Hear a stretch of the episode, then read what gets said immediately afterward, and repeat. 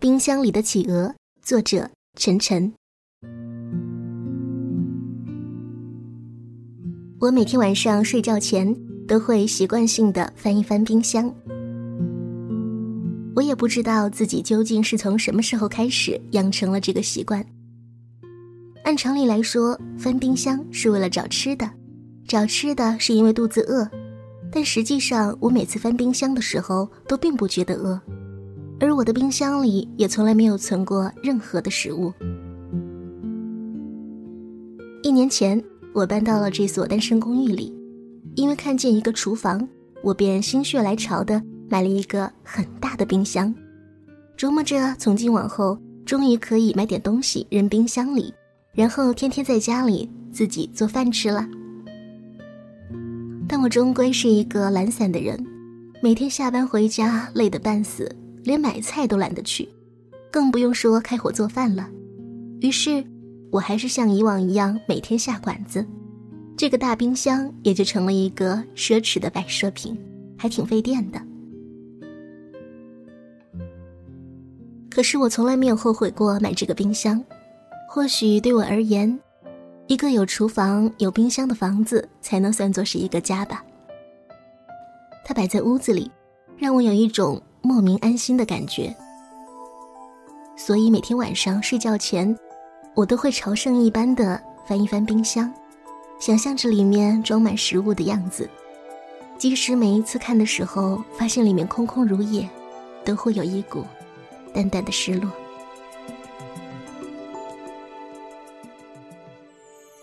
三个月前的一天晚上，当我照例打开冰箱的时候，却意外的发现。里面有一只企鹅，它长得很漂亮，娇小的身子，光亮的毛发，樱桃色的小嘴。我愣愣的盯着它看了半天，它才开口对我说：“我从来没有见过这么空的冰箱，你究竟是有多懒啊？”照他的意思，他曾经去过很多的冰箱。不过这样子不打一声招呼就随便钻进别人的冰箱里，好像有点不太礼貌吧？我问他：“你到我冰箱里干什么呀？”他反问我一句：“你买冰箱干什么用的？”我说：“我买冰箱当然是为了放吃的东西呀。”他继续问道：“那为什么这里面什么吃的都没有呢？”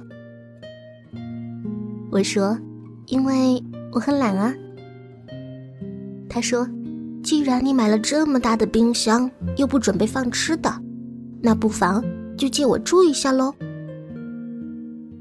说完，他就从里面把冰箱门关上了，留下我一个人在那里发呆。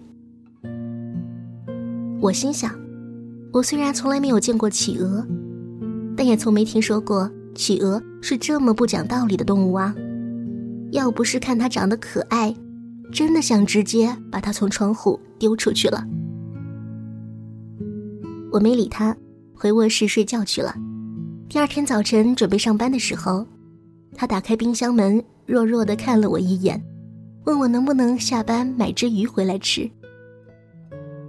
我说了句“哦”，就推门走了，心里嘀咕着：这家伙还真不把自己当外人啊。晚上下班，我拐弯去了一趟鱼市，买了两只秋刀鱼回来。他坐在冰箱门上，吃得很开心。我坐在地板上，支着下巴看着他，问他究竟是怎么跑到我的冰箱里来的。他说他自己也不知道，他只说自己去过很多不同的冰箱，有的大，有的小。冰箱的主人也会给他各种各样好吃的东西。不过，第一次看见。这么空的冰箱，所以打算在这里常住下来。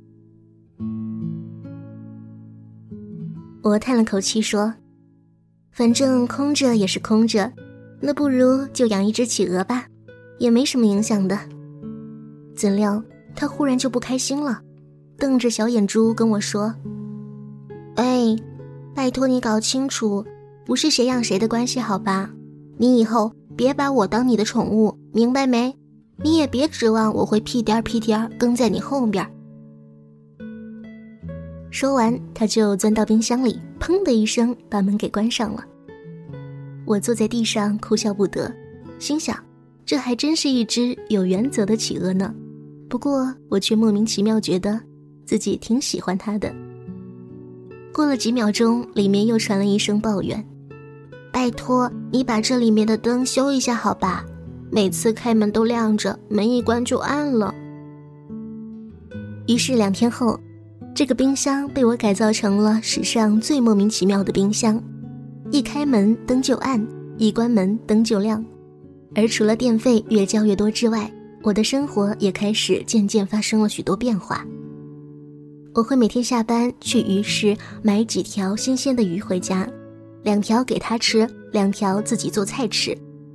每天晚上睡觉前翻冰箱的习惯也变成了敲三下冰箱门，然后等他开门。在一起聊一会儿天。至于为什么要敲冰箱门，则是他跟我规定的，因为他觉得企鹅也有隐私，不经人同意随便开门是非常失礼的一件事情。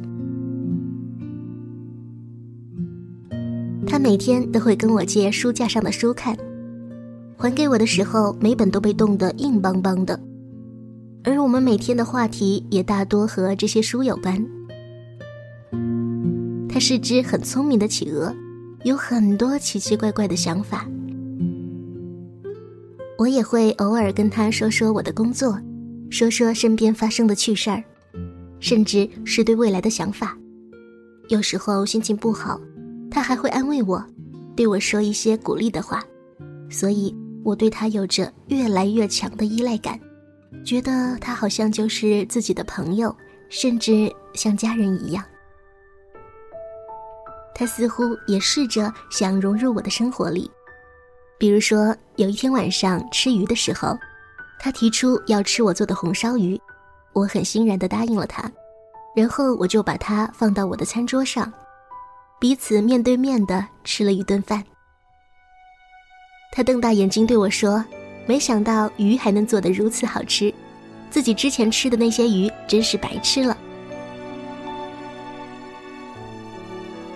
从那天起，他也试着开始在我的房间里四处转悠，也学着到卫生间去上厕所。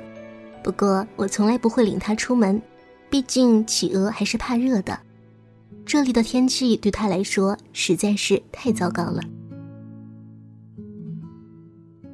有一天晚上，我心血来潮的对他说：“你每天晚上睡在冰箱里舒服吗？不如睡到我的床上来吧。”他似乎觉得很吃惊，但是他却没有直接拒绝，而是说：“睡在你床上太热了，还是冰箱里舒服。”我说：“那可以开空调啊，开的冷点呗，我可以多盖几层棉被，就当是冬天嘛。”他盯着我看了半天，还是点了点头，同意了。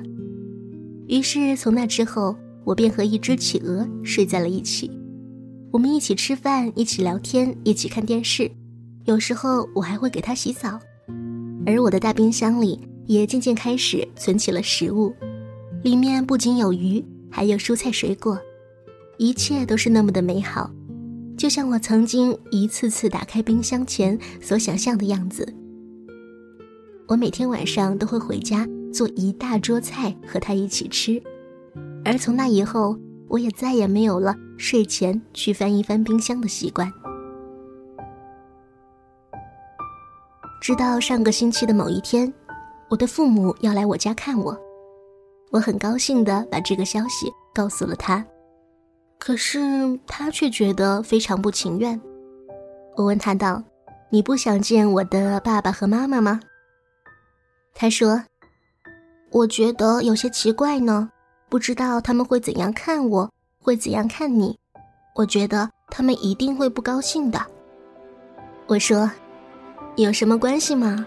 你这么可爱，他们一定会喜欢你的。更何况我现在过得很幸福，他们为什么要不开心呢？他说，他们的确希望你幸福啊，但希望看到的并不是一只企鹅。说罢，他摇了摇头，一脸的失落。那天晚上，他执意要钻回冰箱里睡，我一个人躺在床上，把空调关掉，却感到前所未有的寒冷。第二天上午上班前，我敲了很久的冰箱都没有开门。打开冰箱一看，他已经不在了，里面的食物却都还安然的摆在那里，就像里面。从来都没有住过一只企鹅那样，它就这样没有道理的从我的冰箱里消失了，就像他当时进到我的冰箱里一样。他消失的如此迅速而彻底，以至于我甚至怀疑，他从来都没有在我的世界里出现过。或许他到了别人的冰箱里，或许他回到了原本属于他的世界。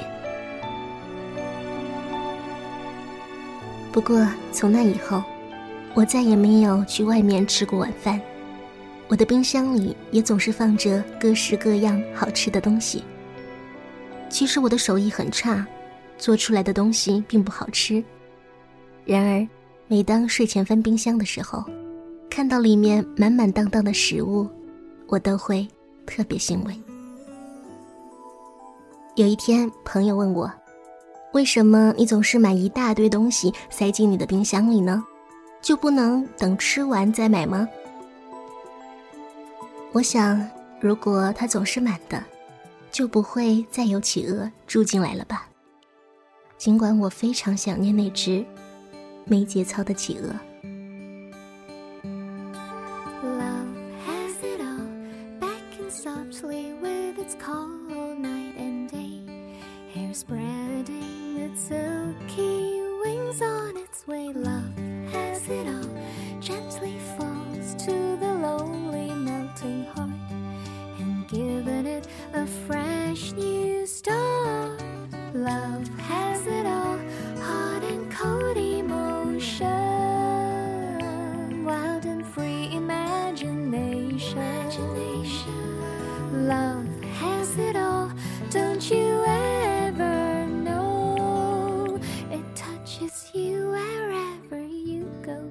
Your broken soul. While I feel lost, barely surviving ups and falls when broken dreams are trailing up the sky when soaring high. But when I ask love to stay, flies away, leaving no trace. Makes me wonder what to say. Love